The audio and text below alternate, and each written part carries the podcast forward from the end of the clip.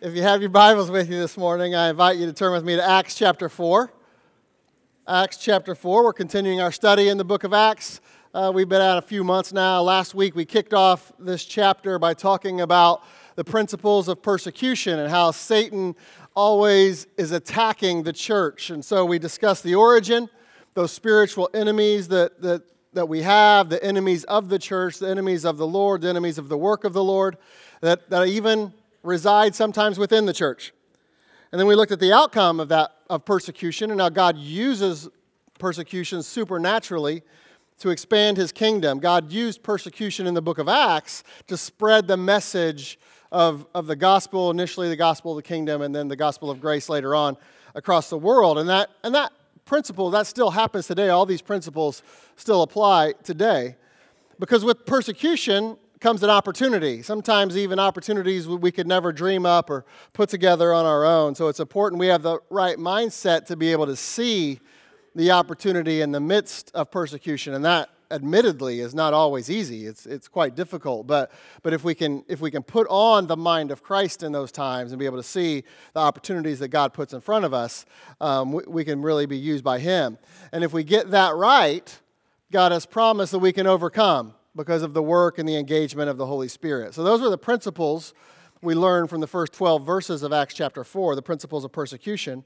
This morning, we're going to study verses 13 through 22, and we're going to, we're going to stay in the same vein. It's the same story, it's the same narrative, and we're going to stay in the same vein of, of, of dealing with spiritual enemies and, and spiritual attack. But today, we're going to learn specifically how the enemy messes with our mind.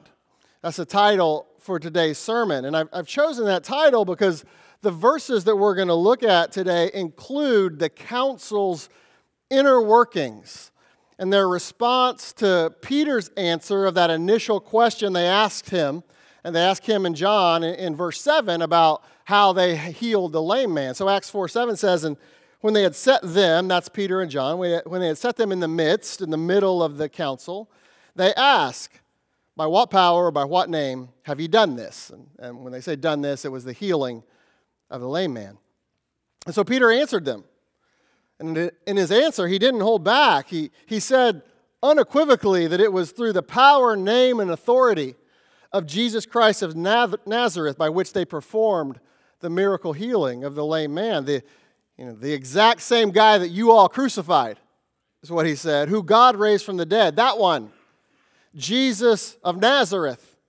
You see, Peter was specific so that there would be no confusion regarding who he was talking about. And so Peter confronts them with the truth in five succinct but loaded verses, in verses 8 through 12.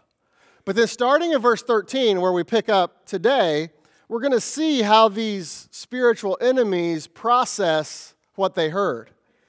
And their processing gives us some great insight into how our enemy attacks us in general. You see, we get let in on their thoughts, and then we see how those thoughts turn to actions.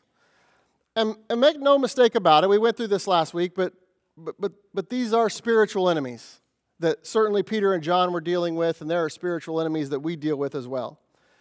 And we talked about this briefly last week, and we're, but we're going to see in verse 15 that they are called a council.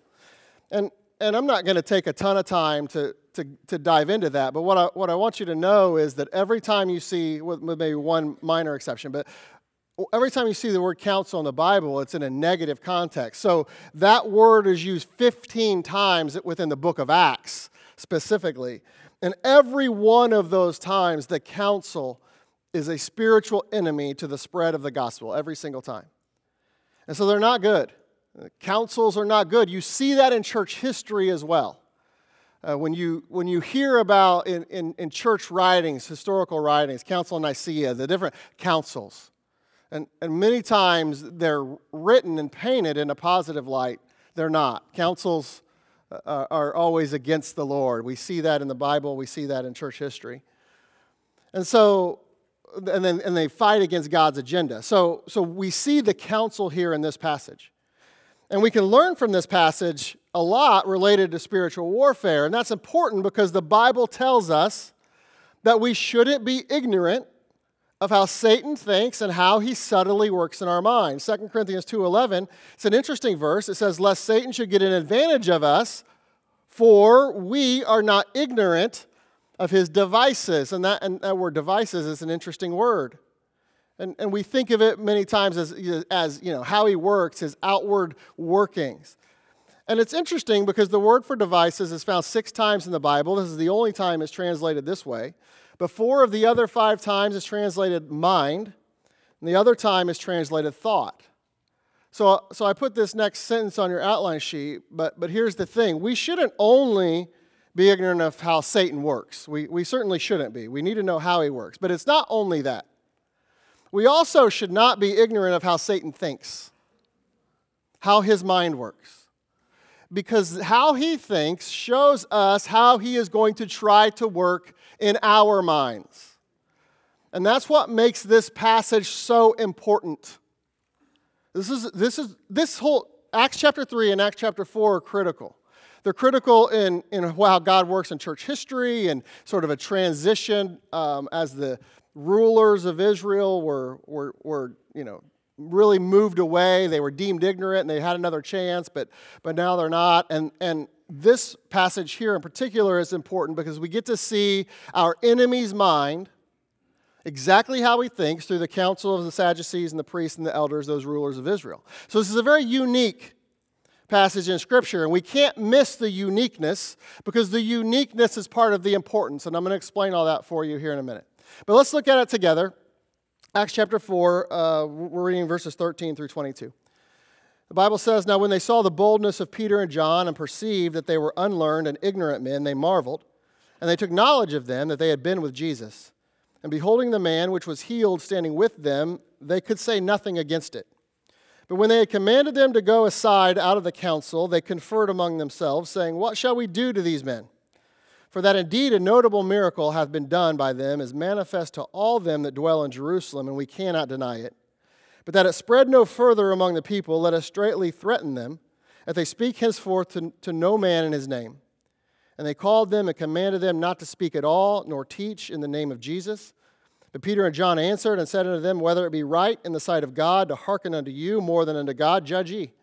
For we cannot but speak the things which we have seen and heard. So when they had further threatened them, they let them go, finding nothing how they might punish them because of the people. For all men glorify God for that which was done. For the man was above 40 years old on whom this miracle of healing was showed. All right, let's pray. Dear Heavenly Father, thank you so much for your word. Thank you for the time that we have together. Lord, I pray that you use it in our lives today. It's a, this is an interesting passage. I pray that, that your Holy Spirit speaks clearly, moves me aside, and, and speaks clearly through me. And Lord, I pray that everything that is said is true to your word and, and you're honored and glorified through all of it. We ask it in Jesus' name. Amen. All right, so this morning, again, we're, we're talking about how the enemy thinks and that we need to be aware of his mind because, because how he thinks is how he wants us to think. And this is so important because of 2 Corinthians 2:11, the way that verse is written that we're not ignorant of his devices, the way that verse is written, it assumes that we won't be ignorant. It doesn't say, okay, work real hard at it, you shouldn't be. No, it says we are not ignorant of his devices. But but that's a very interesting concept now, isn't it? Because how can we really ever know what someone else thinks, let alone the devil? I mean, is that actually possible? And the answer in our daily life with each other may be no. I can never truly know what you think because I cannot get into your brain. I can believe what you say or not believe what you say. I can make assumption based upon what you say. I can make assumptions based upon your actions, what you've told other people. But honestly, I can never, ever really know for sure what you're thinking. And you can't really ever know for sure what I'm thinking. And that's probably a good thing. If you knew what I was thinking all the time, you probably wouldn't waste your time listening to me preach. And if I knew what you were thinking all the time, I probably wouldn't waste my time preaching to you. so to me, this is an interesting concept that I want to talk about today. But, but, but listen, this is just an interesting book. It's a very interesting book. And while I may not know 100% for sure what you're thinking. I absolutely can know what this council was thinking, and so can you, because the Holy Spirit tells us. You see, the last sentence right there, it, it, that is why I said this is a very unique and an important passage, because through the inspiration of the Holy Spirit, we are let in on something that we normally couldn't know. See, in verse 13, the Holy Spirit tells us what these guys perceived what they took knowledge of or what they thought. And now look at verses 15 and 16 again, real quick. But when they had commanded them to go aside out of the council, when they had commanded Peter and John, they had brought them into the midst, now they're sending them out. Look at what it says. The council, they conferred among themselves, saying, What shall we do to these men? And, and, the, and it goes on from there. So, you, do, you, do you see what's going on here? Through the inspiration of the Holy Spirit, we get to be a fly on the wall in the council's internal meeting. I mean, do you think they let Luke, the author of the book of Acts, into their huddle? Do you think they did that? Of course they didn't. Did he somehow like sneak a listen? Did he, you know, go around the corner and I can't imagine that would have been possible. But do you know who hears everything? The Lord does. And he saw fit to give that information to Luke so that we can have it. So that we can know exactly how the enemy thinks, so that we are not ignorant of his devices. You see, if we know how he thinks and how he tries to get us to think, then we can actually anticipate the attacks. And when we can anticipate the attacks, we can be prepared. We don't have to guess, we can know. So, this passage is vitally important to understand because we need the right mind. We can't be seduced into the enemy's thinking or we lose the spiritual battle. And of course that's his goal. 2 Corinthians 11:3. Paul said, "But I fear lest by any means the serpent as the serpent beguiled Eve through his subtlety, so your minds should be corrupted from the simplicity that is in Christ." That's why we need to be sober-minded and guard our minds. Paul said in 2 Corinthians 10:5 that we need to consistently be casting down imaginations and every high thing that exalted itself against the knowledge of God, and bringing into captivity every thought to the obedience of Christ. So, with that in mind, let's learn how our enemy thinks, and more importantly, how he wants us to think. And here's where it starts it starts with misunderstood relevance. Misunderstood relevance. And we see this misunderstood relevance in verse 13. And I've told you before, this is one of my favorite verses in the Bible because I can see me in it. And I take a great encouragement from that. But look at verse 13 again. It's now, now when they saw the boldness of Peter and John and perceived that they were unlearned and ignorant men, they marveled. And they took knowledge of them that they had been with Jesus. You see, the members of this council that were trying Peter and John in this, you know, mini sham trial, so to speak, they misunderstood what was important and what was relevant to being used by the Lord. They thought the rabbinical school that you went to made the difference. They thought that the rabbi you studied under made the difference. They thought it was the family that you were born into that made the difference. They thought it was the outward power that you held that made the difference. But it turns out none of that is important to the Lord because Peter and John didn't have any of that. And the council marveled. They were in awe that unlearned and ignorant men were able to do what they did. And, and ignorant just means uninformed, by the way. It doesn't mean stupid. But, but they were unlearned and ignorant in everything that these guys thought was important. So, how could they be the ones that are performing miracles. They hadn't been to any official rabbinical school, let alone the right one. They were fishermen, they were common men. But listen, they were in good company because these were the same critical marks that were lo- remarks that were lobbed at Jesus as well. In John chapter 7, look at verses 14 and 15. It says, Now about the midst of the feast, Jesus went up into the temple and taught. And the Jews, what? They marveled, saying, How knoweth this man letters, having never learned? You see, it's the exact same response that they had with Jesus, that with Peter and John. They marveled, they couldn't understand it. because they don't know how to think biblically. I mean, Jesus was nothing special. He came from Nazareth of Galilee. He sure didn't have the right pedigree. John chapter 1, verses 45 and 46 Philip findeth Nathanael and saith unto him, We found him, of whom Moses is in the law and the prophets did write, Jesus of Nazareth, the son of Joseph. And look, listen to Nathanael's response. And Nathanael said unto him, Can there any good thing come out of Nazareth? Philip said, Come and see. In John 7 52, they answered and said unto him, Art thou also of Galilee? Speaking of Jesus. Search and look, for out of Galilee ariseth no prophet. So, like I said, at least Peter and John were in good company. But, but stay with me because, because here's the point the enemy does not really understand what is important when it comes to being used by God. And they want you and they want me to think like them.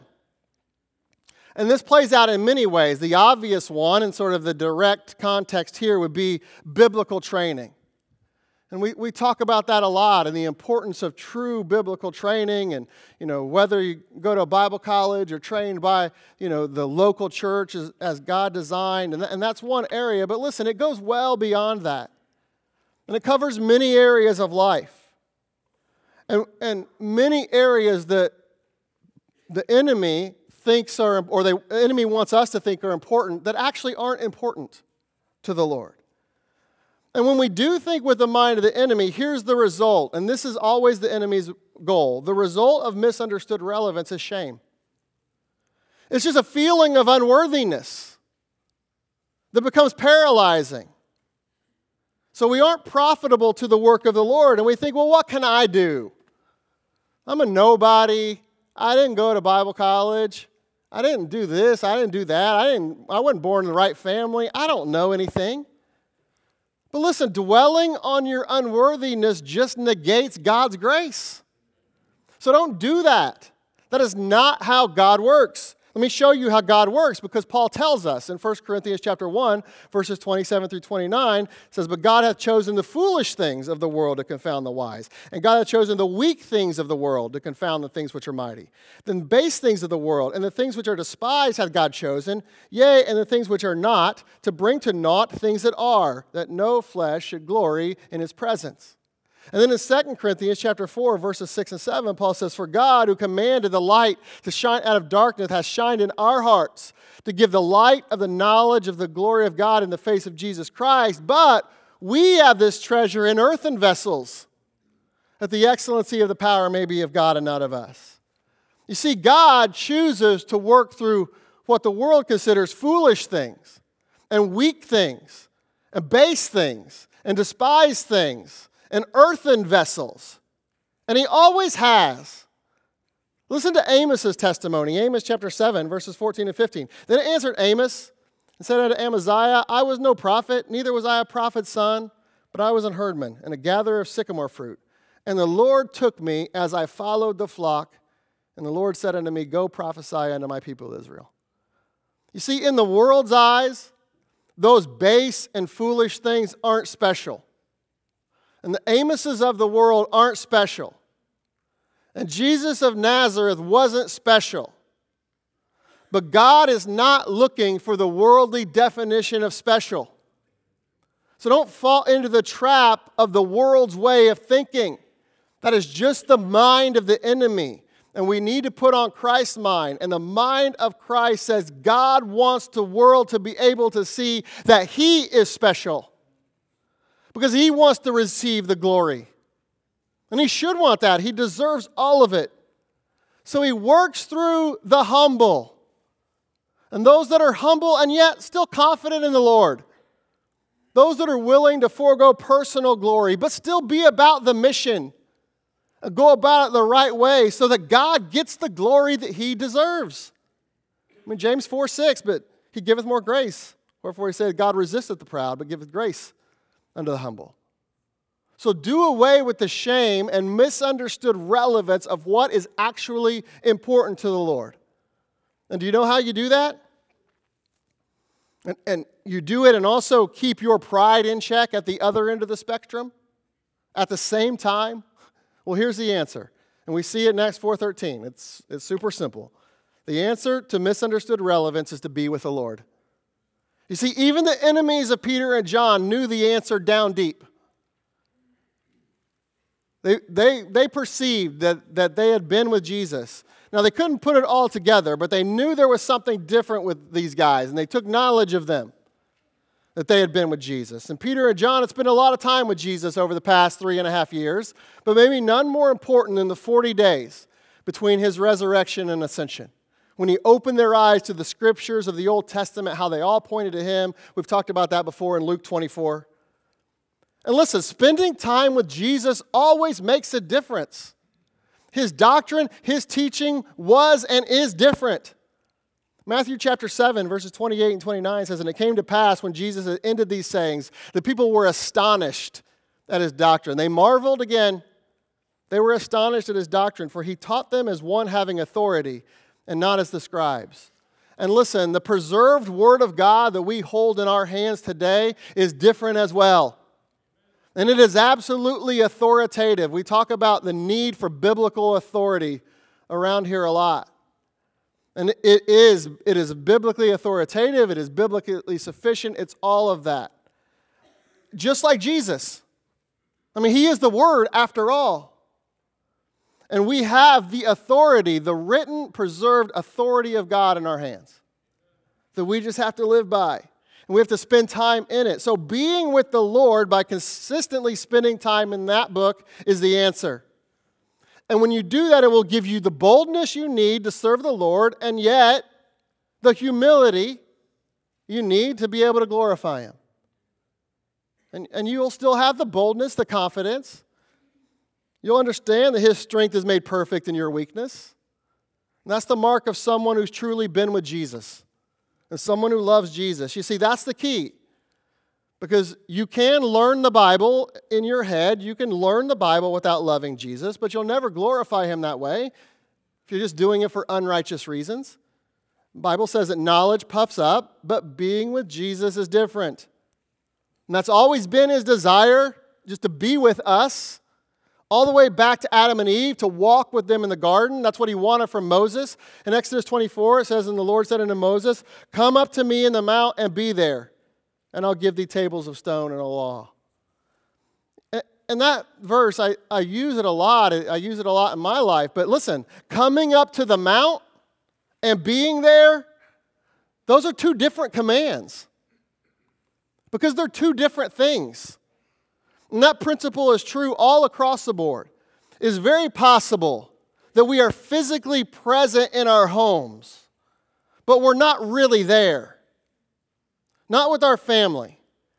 And it's possible to read and study the Bible, but not really be there, not with the Lord. And that makes all the difference in the world. It is the answer. Be with Jesus. Because when you are, you will be changed by him. So don't fall for the enemy's lie and misunderstand what is really important and relevant to glorifying the Lord.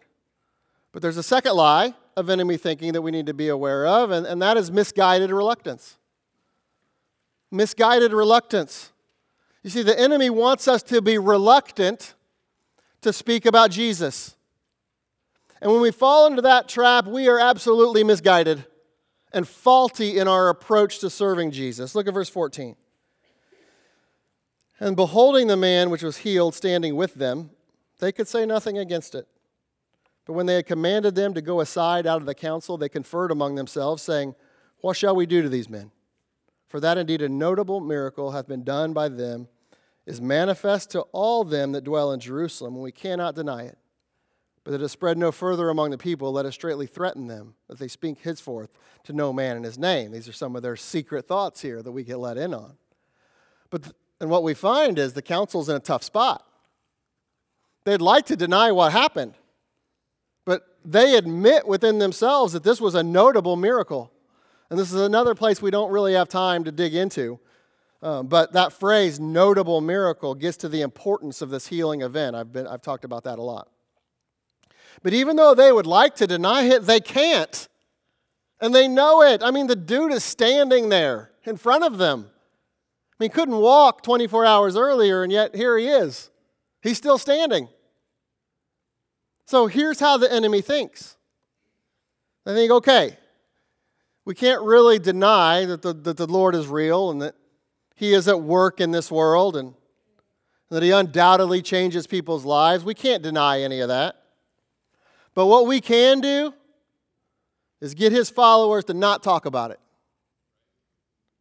And when we think like the enemy thinks, here is the result the result of misguided reluctance is silence.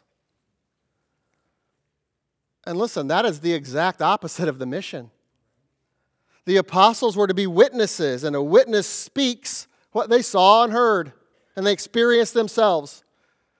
And that's exactly what we are to do as well. Paul said he would just as soon die than not be able to talk about the good news of Jesus Christ.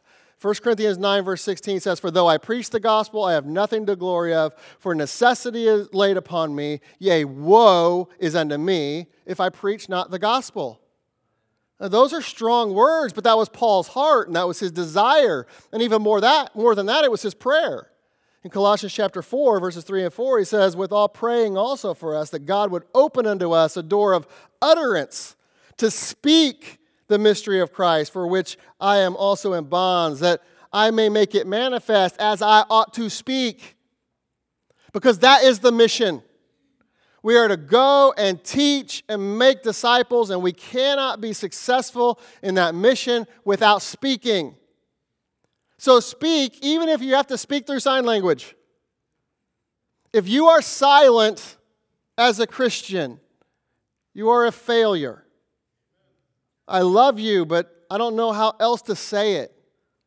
It is just the truth, and it's a truth that describes so many Christians today. Christians who know the mission, who know what is at stake for those who do not accept Christ, and yet they remain silent. The fact is, few Christians today feel the way Paul felt. It amazes me when I, when I compare what I am studying currently in Acts versus the reality of Christianity that I see today. Because while the early church had to be commanded to be quiet, we have to be commanded to speak. They had to be commanded to shut up. That's not our problem. We have to be commanded to speak. And they faced intense physical persecution, we do not seems things have been flipped on their head. This is an area that appears the enemy has a leg up. He's been successful in making us reluctant to speak about Christ, no matter how misguided that might be. How many today can say with Paul, For I'm not ashamed of the gospel of Christ? For it is undoubtedly the power of God unto salvation to everyone that believeth, to the Jew first and also to the Greek. And obviously, Peter wasn't ashamed of Christ either, but listen, Here's the good news for those of, those of you that, that, that might fall into this trap. Here's the good news. That wasn't always the case with Peter. Peter wasn't always bold for Christ. I, I, think that's a misconception about Peter, that he was always bold in his speech and his actions. No, he was impetuous. He acted without thinking, but that doesn't necessarily make him bold. In fact, when he denied Christ, it wasn't to the rulers of Israel that could have thrown him in jail it was to servants. And not only that, but female servants who in that culture weren't looked upon with much dignity. In Matthew chapter 26, verses 69 through 72, pay attention to who Peter is denying Christ in front of. Now, Peter sat without in the palace, and a damsel came unto him, saying, Thou also was with Jesus of Galilee. But he denied before them all, saying, I know not what thou sayest. And when he was gone out of the porch, another maid saw him and said unto him that were there, This fellow also is with Jesus of Nazareth. And again he denied with an oath, I do not know the man. That, that's not a description of a bold man. And yet something in Peter changed. And we've already talked about what it was. He had been with Jesus, and now I believe, I talked about this, I believe it goes back to Peter's conversion in John chapter 21 when Jesus asked him those three times, Lovest thou me more than these? We talked about that a few weeks ago. But the point is, whenever it happened, the point is, Peter was a different man in the book of Acts than he was in the Gospels. And he would not be silenced. And neither would any of the apostles. In, in verse 20 of Acts chapter 4, Peter says, For we cannot but speak the things which we've seen and heard, because that's what a witness does. And that stance continued even as the persecution ramped up. We'll see this in more detail in a few weeks, but here is Peter's response in Acts 5:29 to the same command. Then Peter and the other apostles answered and said, "We ought to obey God rather than men." And that brings us to the answer to this way of flawed thinking. And it's just this simple. The answer to misguided reluctance is to obey the Lord. That's it. It's just obey. We've been commanded to speak. So just be obedient. It's, it's just that simple. That's what the apostles boiled it down to. We ought to obey God rather than men. And for us today in America, at least so far, for now, we'll see it might change, but for now, it's even easier because we don't have to disobey man. We just have to obey God. We just need to do what He says. Choose that life and don't be reluctant to share what you've been given. And when Jesus was sending out his disciples first there in Matthew chapter 10. Listen to what he told them in verse 8. He tells them, Heal the sick, cleanse the lepers, raise the dead, cast out the devils. Freely you have received, freely give. And we too have been sent out. If you have any questions about that, see Matthew 28, verses 18 through 20, Acts 1 8, on and on. Now, it's a different sending, of course. It's a different dispensation. So we are not sent to heal the sick and cleanse the leper and raise the dead and cast out the devils. But we sure are to freely give what we have freely received. And what have we freely received? We have freely received God's grace and we have freely received God's word. So let's give that away every chance we get. Let's not be silent in that endeavor. But there's one more tactic of the enemy's thinking that we need to understand because the enemy thinks they can shut us up through misplaced reverence misplaced reverence. You see, our spiritual enemies want us to fear them instead of fearing the Lord. They'll even use dirty tricks to try to accomplish that goal. Look at verse 18. So they had their secret meeting, and they called them and commanded them not to speak at all nor teach in the name of Jesus. But uh, Peter's response is great. But Peter and John answered and said unto them, Whether it be right in the sight of God to hearken unto you more than God judge ye. You guys judge. You tell me, you're telling us to do something to, to not do something that God's telling us to do. Who do you think we should obey? You or God? You, you can judge. In verse 20, for we cannot but speak the things which we have seen and heard. So when they had further threatened them, they let them go, finding how they might finding, finding nothing how they might punish them because of the people. For all men glorified God for that which was done, for the man was above 40 years old on whom this miracle of healing was showed. So the council commanded Peter and John to not speak, and then they threatened them. And so they were using fear tactics to try to stop the work of the Lord. And that's absolutely how the enemy thinks and how they have attacked God's people throughout history. And the enemy thinks that way because it works, even today. Because at its core, it's the same for us today as well. Now, it's, we talked about this last week. It's different because, you know, maybe today we're not going to get thrown in prison, so the persecution is different today, but the goal is the same. And the threat is still there. And it boils down to fear of man over fear of God. So for us today, maybe it's the kind of fear that, that hits you in the area of status or acceptance or pride or makes you fearful of losing your rep- reputation or your position in the community.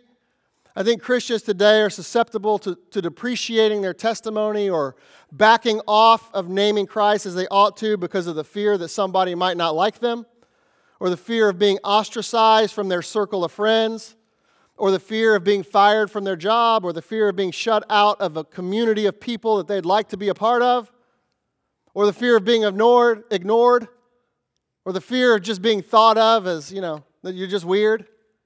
You name it. That's all still the fear of man. And I think we all fall prey to the temptations and the persecutions in the area of ego and acceptance and pride more than anything else, me included. So the result of misplaced reverence is being scared. It's being scared, it's, it's, it's fear. Scared of all the things we just talked about. But the Bible's very clear about this type of fear. Proverbs 29 25 says, The fear of man bringeth a snare. But whoso putteth his trust in the Lord shall be safe. And for the lost man, that snare is a noose that can lead to eternal death if they're not careful. Because Proverbs 14 27 says, The fear of the Lord is a fountain of life to depart from the snares of death. And if you fear man to the point that you don't accept Christ, that snare is an eternal one. Jesus said the exact same thing, Matthew 10 28. Fear not them which kill the body, but are not able to kill the soul, but rather fear him which is able to destroy both soul and body in hell. You know, Luke says it also in Luke chapter 12, verses 4 and 5. You can read that on your own. And now, for us today, in this dispensation, we have eternal security. Praise the Lord. So, if you are saved, you cannot lose that salvation. But you can lose a lot of other stuff. You can lose rewards, you can lose joy and peace, and listen, you can lose your right mind. All when you misplace the reverence that God deserves and you give it to man who doesn't deserve it. And so the model to follow is Peter and John here in Acts 4 was the Peter it was the model of Jesus. They were speaking what they had seen and heard just as Jesus told them to do. They were just being obedient to the mission of God. So they displayed the answer of this tactic of the enemy. And the answer, it's, it's so simple. You already know it. The answer to misplaced reverence is quite simply to fear the Lord. Because if you're fearing man, you've, you've put it in the wrong place. You've misplaced it, the reverence that God deserves. So fear the Lord, don't fear man. And listen, the Lord is the one that we're going to face at, at, at judgment, not those friends not your boss. And that judgment is described as the terror of the Lord in 2 Corinthians 5, verses 10 and 11. And for every Christian, we must all appear before the judgment seat of Christ, that everyone may receive the things done in his body according to that he had done, whether it be good or bad. Knowing therefore the terror of the Lord, we persuade men. We are made manifest unto God, and I trust also are, are made manifest in your conscience. So I don't know. I mean, it, it seems like the decision's fairly easy. It just depends on how much you believe it, I guess. So, so let me ask you when it comes to who and what you are fearing, are you making wise choices? And if not, if you're not making wise choices, do you know what you should do? You should fear the Lord. Because fearing the Lord produces wisdom. And, and, and wisdom will beget wisdom. It sounds like that's what you need. Job 28 28 says, And unto the man he said, Behold, the fear of the Lord, that is wisdom, and to depart from evil is understanding. Psalm 111, verse 10 The fear of the Lord is the beginning of wisdom. A good understanding have all they that do his commandments, his praise endureth forever. Proverbs 9:10 The fear of the Lord is the beginning of wisdom, the knowledge of the holy is understanding. And we could go on and on about the importance of, of fearing the Lord. It's key to fulfilling the mission God has given us. But obviously, the enemy knows that. And so he's thinking through strategies to stop it all the time. So we need to know how the enemy thinks. And we know, because, because if we know how the enemy thinks, we, we know how he's going to try to get us to think. But here's the irony in all of it every single thing that the, these spiritual enemies tried to project onto Peter and John in all actuality, they were true of them.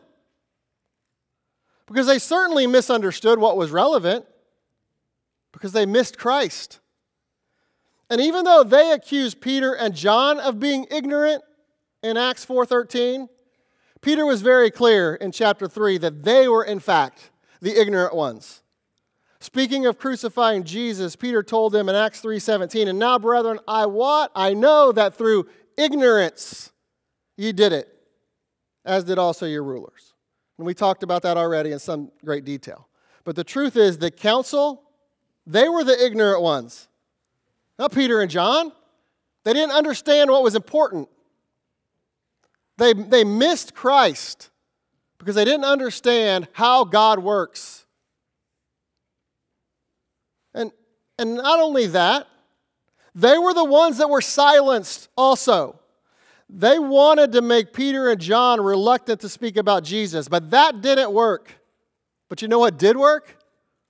the miracle of the Lord healing the lame man.